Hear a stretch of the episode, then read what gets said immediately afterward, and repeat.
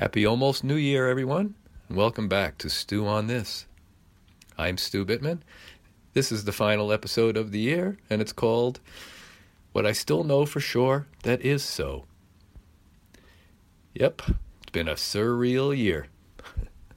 a year that has seemed to last about 12 years, but somehow during which time has flown. A year of unprecedented events that somehow we're all coming for a long time. And a year with plenty of reasons to worry for the future, but somehow with at least as many reminders to stay in the moment and to cherish and celebrate what really matters. The quote that has come up for me, both in this podcast and throughout the year, is Mark Twain's, who said, It's not what we don't know that gets us in trouble, it's what we know for sure that just ain't so. Well, 2020's brought up a lot of things that I thought for sure that apparently weren't so. It's also challenged me with lots of opportunities to judge others and the world for apparently still knowing a bunch of things for sure that just ain't so. But anyway, for this last podcast of the year, I thought it would be a lot more helpful to talk about the things I still know for sure that are so. and it was a struggle, but I came up with 10. So these 10 things are pretty much a recap of the year for Stew on this. And also, there are 10 things that can definitely contribute to making 2021 a better year. So here we go, not in any particular order. Number one, I know that in spite of all evidence to the contrary, both from inside of me and from outside of me, that love is all there is. And whenever it seems to be missing, it's really me that's missing. missing in action. I know that love can be blocked or withheld or forgotten or forsaken, but it is never gone. Number two, I know that my best, my most joyous, and my most peaceful moments are spent loving.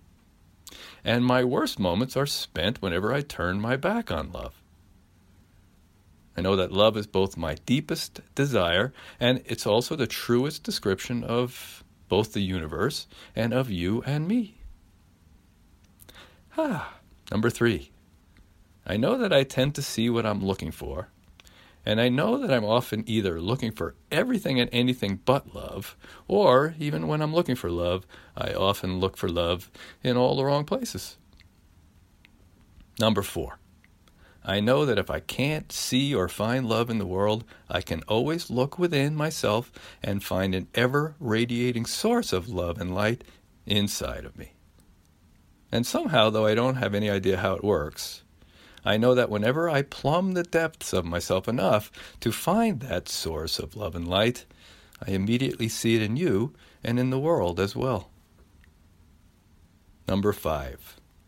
I know that when I do plumb the depths of myself to find love in me and therefore in you and in the world, that changes the world. I don't know how that works either, but I do know it happens in our hearts and not our heads. Number six.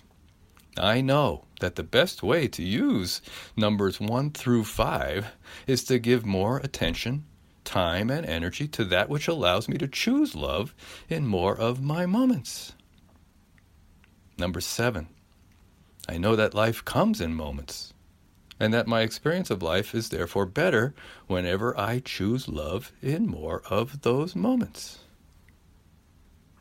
Number eight, pretty simple stuff.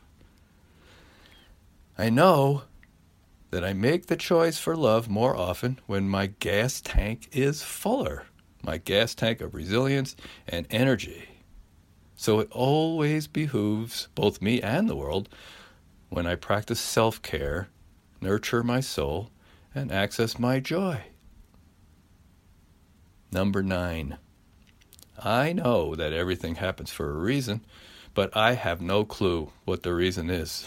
and therefore, I don't know what's going to happen next. So I don't have to spend a lot of time questioning why things happen or spend a lot of time thinking that things shouldn't be happening that are happening.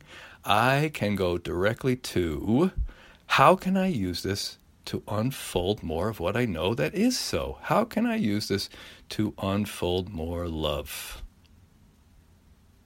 And number 10, I know that the only control I can ever exert is over my own consciousness, and that I barely do that much of the time.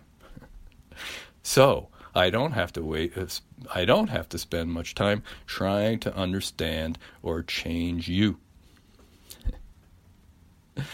ah, so 10 things all about love that can help create a better 2021. Folks, 2021 hasn't happened yet. I want to remind you of that. We get to create it. Let's create it together from a place of love. Stew on that. See you next year.